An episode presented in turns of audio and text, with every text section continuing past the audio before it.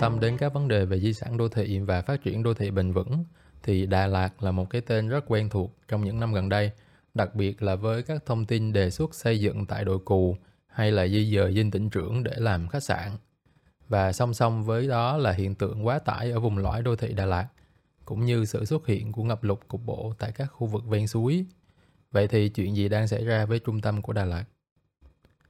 Chào mừng các bạn đến với tập thứ tư của podcast Giả thuyết kiến trúc Architectural Hypothesis. Mình là Đạt, hiện đang là kiến trúc sư, blogger kiến trúc và là cộng tác viên cho một tạp chí kiến trúc trong nước. Đây sẽ là kênh podcast dành cho các bạn đam mê hoặc có quan tâm đến kiến trúc. Nội dung của kênh podcast xoay quanh các vấn đề liên quan đến kiến trúc không chỉ nằm ở phần bề ngoài như là hình dáng hoặc màu sắc, mà còn đề cập đến những câu chuyện bên trong, chẳng hạn như các hoạt động của con người đã thay đổi kiến trúc ra sao và bộ mặt kiến trúc phản ánh điều gì của xã hội. Thì quay trở lại với nội dung chính của tập podcast này, đó là về hiện tượng quá tải đang xảy ra tại Đà Lạt. Vậy chuyện gì đang xảy ra với khu vực trung tâm của đô thị này? Và những hiện tượng phản ánh qua kiến trúc quy hoạch tại Đà Lạt có phải là dấu hiệu của một vấn đề lớn hơn mà thành phố này đang gặp phải hay không? Trước khi bàn sâu vào một vấn đề tương đối phức tạp và liên quan tới nhiều lĩnh vực khác, mình cũng xin sơ lược lại một vài thông tin về chủ thể của tập này, đó là trung tâm đô thị Đà Lạt, để chúng ta có một hình dung chung nhất về khu vực này. Có thể nói Đà Lạt là một đô thị du lịch lâu đời nhất tại Việt Nam, vì ngay từ ban đầu thành phố này được lập ra với mục tiêu là một nơi nghỉ dưỡng. Bác sĩ Alexander Jessin,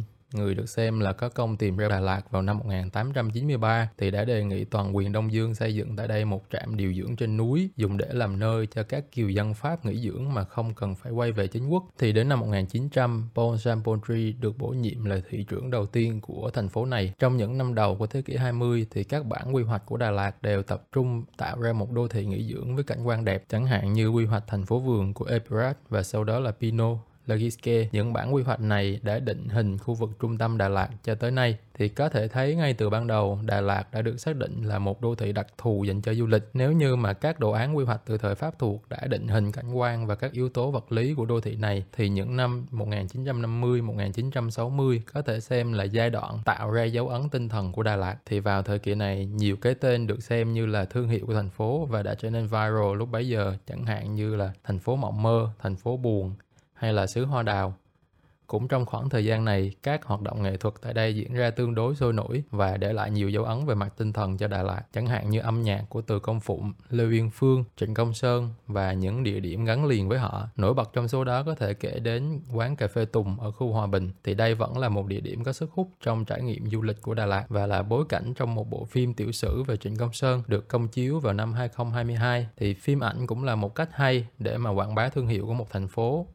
Lược sơ về lịch sử của thành phố này, chúng ta có thể thấy Đà Lạt không chỉ là một đô thị được thành lập với mục đích du lịch mà còn có một vốn liếng rất là giàu có và phong phú để mà tạo nên thương hiệu cho mình. Thì vốn liếng đó không chỉ là các di sản cảnh quan tự nhiên mà còn có các yếu tố nhân văn, chẳng hạn như là hệ thống di sản kiến trúc Đông Dương và kiến trúc chủ nghĩa hiện đại, bao gồm cả các công trình công cộng và biệt thự tư nhân. Ngoài ra Đà Lạt còn có các dấu ấn về văn hóa đô thị, âm nhạc và nhiếp ảnh. Ta có thể thấy khu trung tâm của đô thị này có một nền tảng rất tốt với nhiều điểm đến và những câu chuyện để mà phát triển mô hình du lịch đô thị Urban Tourism. Đây là một vốn quý mà các thời kỳ trước đã để lại cho thành phố này. Với sức hấp dẫn cả về cảnh quan vật lý lẫn những câu chuyện tinh thần, cộng thêm lợi thế về giao thông kết nối bằng đường bộ và đường hàng không, thì Đà Lạt trở thành một đô thị có sức hút vô cùng lớn. Vậy thì câu hỏi đặt ra là sức hút của Đà Lạt lớn đến mức nào? Thì để trả lời câu hỏi mang tính định lượng này, mình xin giới thiệu với các bạn thính giả của podcast một vài so sánh trực quan trong nghiên cứu về năng lực cạnh tranh của Đà Lạt do tác giả Dương Ngọc Lan từ Đại học Yersin Đà Lạt thực hiện. Nghiên cứu này so sánh số liệu du du lịch của Đà Lạt và Lào Cai từ hai không một sáu đến hai không một chín, tức là giai đoạn du lịch bình thường trước thời kỳ Covid mười chín. Thì trong khi tổng lượng khách du lịch từ hai không một sáu đến hai không một chín của Lào Cai tăng rất là nhanh và cao nhất là khoảng năm phẩy một triệu lượt vào năm hai không một chín, thì con số này vẫn chỉ mới xấp xỉ tổng lượng khách của Đà Lạt vào năm hai không một sáu. Và tới năm hai không một chín thì lượng khách tới Đà Lạt là hơn bảy triệu lượt người, cao hơn Lào Cai khoảng hai triệu lượt khách và trở thành điểm đến du lịch núi số một Việt Nam. Thì song song với việc thu hút một lượng khách rất là lớn, lớn thì Đà Lạt cũng gặp các vấn đề mới, trong đó nổi bật nhất là việc quá tải cơ sở hạ tầng. Điều này thể hiện qua tình trạng giao thông và ngập lụt. Thì khác với những địa điểm du lịch khác tại Việt Nam như là Sapa, Lào Cai hay là Hội An, khi mà lượng khách có phần dàn trải trong mùa du lịch hoặc là trong năm, thì Đà Lạt thường phải đối mặt với những thời điểm lượng khách đổ về gia tăng đột biến trong cuối tuần và đặc biệt là ngày lễ. Cũng trong nghiên cứu của tác giả Dương Ngọc Lan thì du khách đến Đà Lạt chủ yếu rơi vào nhóm tuổi từ hai mươi sáu đến sáu mươi tuổi. Đây là độ tuổi đang đi làm và chủ động về tài chính nhưng mà lại bị động về thời gian. Vì vậy họ sẽ đến Đà Lạt vào ngày nghỉ lễ và những dịp cuối tuần. Một lượng lớn người cùng đến Đà Lạt vào một vài thời điểm trong năm có thể xem là nguyên nhân chính tạo ra sự quá tải cho đô thị này. Mình nghĩ đó là bài toán khó cho bất kỳ chính quyền thành phố nào. Nhiều giải pháp tạm thời được đưa ra để mà đối phó với tình trạng này. Chẳng hạn như vào tháng năm hai nghìn không trăm hai mươi mốt, chính quyền thành phố đã phải khuyến khích người dân hạn chế lái ô tô cá nhân tại Đà Lạt nếu không cần thiết. Hoặc vào đầu năm nay thì thành phố Đà Lạt phải đóng đèo Brent để mở rộng làn đường từ bảy mét lên thành mười bốn mét nhằm giải quyết tình trạng ùn tắc đường vào thành phố, vốn là cảnh tượng quen thuộc vào những kỳ nghỉ lễ tại đây. Các vấn đề quá tải của Đà Lạt cũng là vấn đề của nhiều đô thị khác trên thế giới trong sức ép của mass tourism, du lịch đại trà. Thì làn sóng du lịch đại trà được cho là bắt đầu từ những năm một nghìn chín trăm năm mươi, sau khi một số quốc gia phát triển trên thế giới hoàn thành quá trình công nghiệp hóa và cư dân của các nước này bắt đầu quan tâm đến du lịch. Du lịch đại trà có ý nghĩa rất là lớn với các quốc gia đang phát triển hoặc là kém phát triển, bởi vì Vì ngành công nghiệp của họ ít phát triển cho nên là thu nhập từ du lịch chiếm phần lớn trong ngân sách. Cũng bởi vì du lịch đại trà có ý nghĩa lớn với các thành phố hoặc là các quốc gia nhỏ như vậy, cho nên là nó có quyền lực để tạo ra những tác động không thể thay đổi tới môi trường, kiến trúc và quy hoạch của những cái vùng đất này. Một cái mô tả có tính tổng quát cao về tác động của du lịch đại trà là của giáo sư Richard Shapley của Đại học Central Lancashire. Ông là một nhà nghiên cứu có nhiều đầu sách viết về tác động của du lịch đến xã hội và môi trường. Thì trong cuốn sách của ông xuất bản vào năm hai nghìn không trăm lẻ chín có tựa đề là Tourism Development and the Environment Beyond Sustainability, có một ý mà mình nghĩ là mô tả đủ và tổng quát về tác động của du lịch đến các điểm đến nổi tiếng, đó là các vùng đất có thể bị bán để xây dựng khách sạn hoặc cải tạo lại riêng cho các hoạt động du lịch, chẳng hạn như làm các đường dốc trượt tuyết. Tương tự, các hoạt động văn hóa, chẳng hạn như lễ hội bản địa,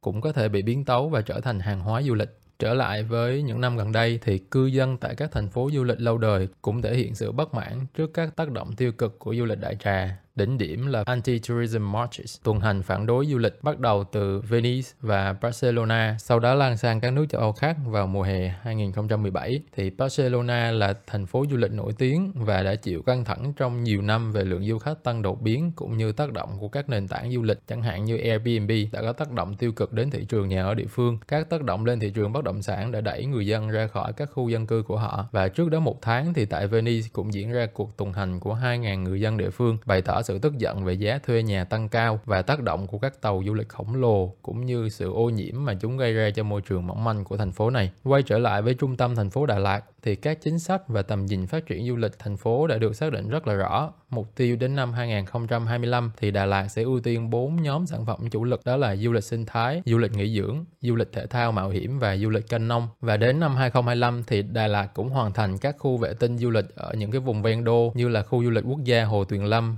khu du lịch Đan Kia Suối Vàng, khu du lịch Hồ Đại Ninh, khu du lịch Hồ Brand và khu du lịch núi Sapung. Mình nghĩ đây là một cách phát triển khá là hay. Tuy nhiên phải lưu ý về việc giữ chân du khách lại các vùng du lịch vệ tinh này hoặc là quanh các khu vực nằm ngoài trung tâm Đà Lạt. Vì nếu chỉ tập trung phát triển các trải nghiệm du lịch ban ngày tại đây mà không kèm theo các hoạt động giữ chân du khách ở lại các vệ tinh thì sức ép cho vùng trung tâm vẫn sẽ rất là lớn. Đồng thời việc san sẻ các sản phẩm du lịch cho những cái vùng đô thị lân cận như là Bảo Lộc, Nam Hà, Liên Khương, Liên Nghĩa, thay vì tập trung hết tất cả các loại hình du lịch có sức hút cho một đô thị vốn đã có sức hút rất lớn từ trước đến nay như là Đà Lạt. Tình hình thực tế của trung tâm Đà Lạt là một ví dụ rõ nhất cho việc phát triển các vùng du lịch vệ tinh nhưng mà trung tâm vẫn quá tải. Mô hình này cho thấy việc chuyển dịch đang diễn ra tại trung tâm Đà Lạt. Nó biến khu vực này từ một destination region, tức là điểm đến có cái riêng với thơ ca và di sản, để mà trở thành một transit region, một vùng chuyển tiếp, nơi du khách chỉ đến để lưu trú, ăn uống, sau đó đi tiếp đến những địa điểm khác xung quanh thành phố và quay lại đây để ngủ. Sự chuyển dịch này có thể quan sát rất rõ trong những thay đổi về sản phẩm du lịch tại trung tâm Đà Lạt. Các không gian dành cho hoạt động ăn uống và lưu trú gia tăng nhanh chóng và là những điểm đến được đề xuất hàng đầu trên các cái nền tảng quảng bá du lịch Đà Lạt. Và một điểm nhận diện khác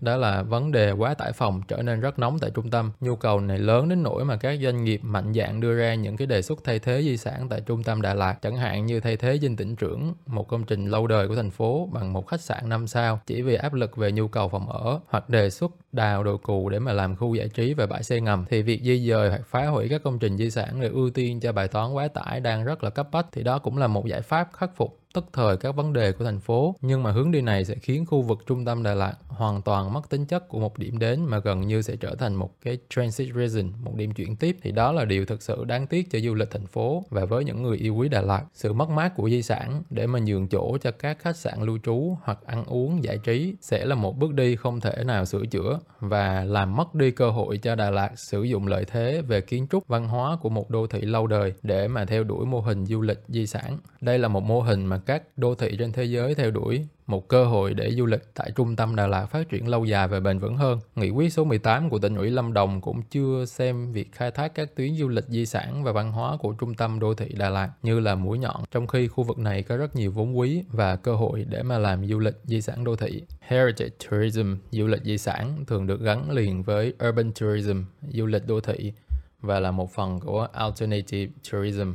là một cái nỗ lực bắt đầu vào những năm một nghìn chín trăm tám mươi nhằm chống lại các tác động tiêu cực của du lịch đại trà với môi trường và văn hóa bản địa. Mô hình du lịch này cho phép các di sản và văn hóa của đô thị tồn tại được trước sức ép của phát triển, đồng thời phục vụ cho nhu cầu du lịch khám phá, du lịch giáo dục. Đây cũng là một xu hướng du lịch bền vững mà trung tâm đô thị Đà Lạt hoàn toàn có khả năng phát triển. Có rất nhiều thành phố nhỏ ở châu Âu phát triển mô hình du lịch di sản. Mình lấy ví dụ là Groningen ở Hà Lan, cũng là một thành phố thủ phủ tương tự như Đà Lạt. Groningen là một thành phố đang phát triển với các tòa nhà hiện đại chứ không phải là một đô thị di sản như là Venice hay là Hội An. Vì vậy Groningen khá tương đồng với Đà Lạt. Thì ở Groningen các tòa nhà lịch sử còn sót lại tại trung tâm thì tập trung ở góc phần tư phía đông bắc của nội thành và được bảo vệ tôn tạo nhờ vào chính sách bảo tồn từ những năm một nghìn chín trăm sáu mươi. Thì các công trình di sản ít ỏi trong thành phố được giữ gìn nhờ vào chính sách này. Có thể kể đến như là nhà thờ chính tòa Martinikerk, các cơ quan Ban hành chính cấp tỉnh, dinh thự, cung điện và khu vườn của thống đốc. Việc cải tạo cũng như phục hồi các ngôi nhà nhỏ thì được tập đoàn của thành phố là Star Castle đảm nhận.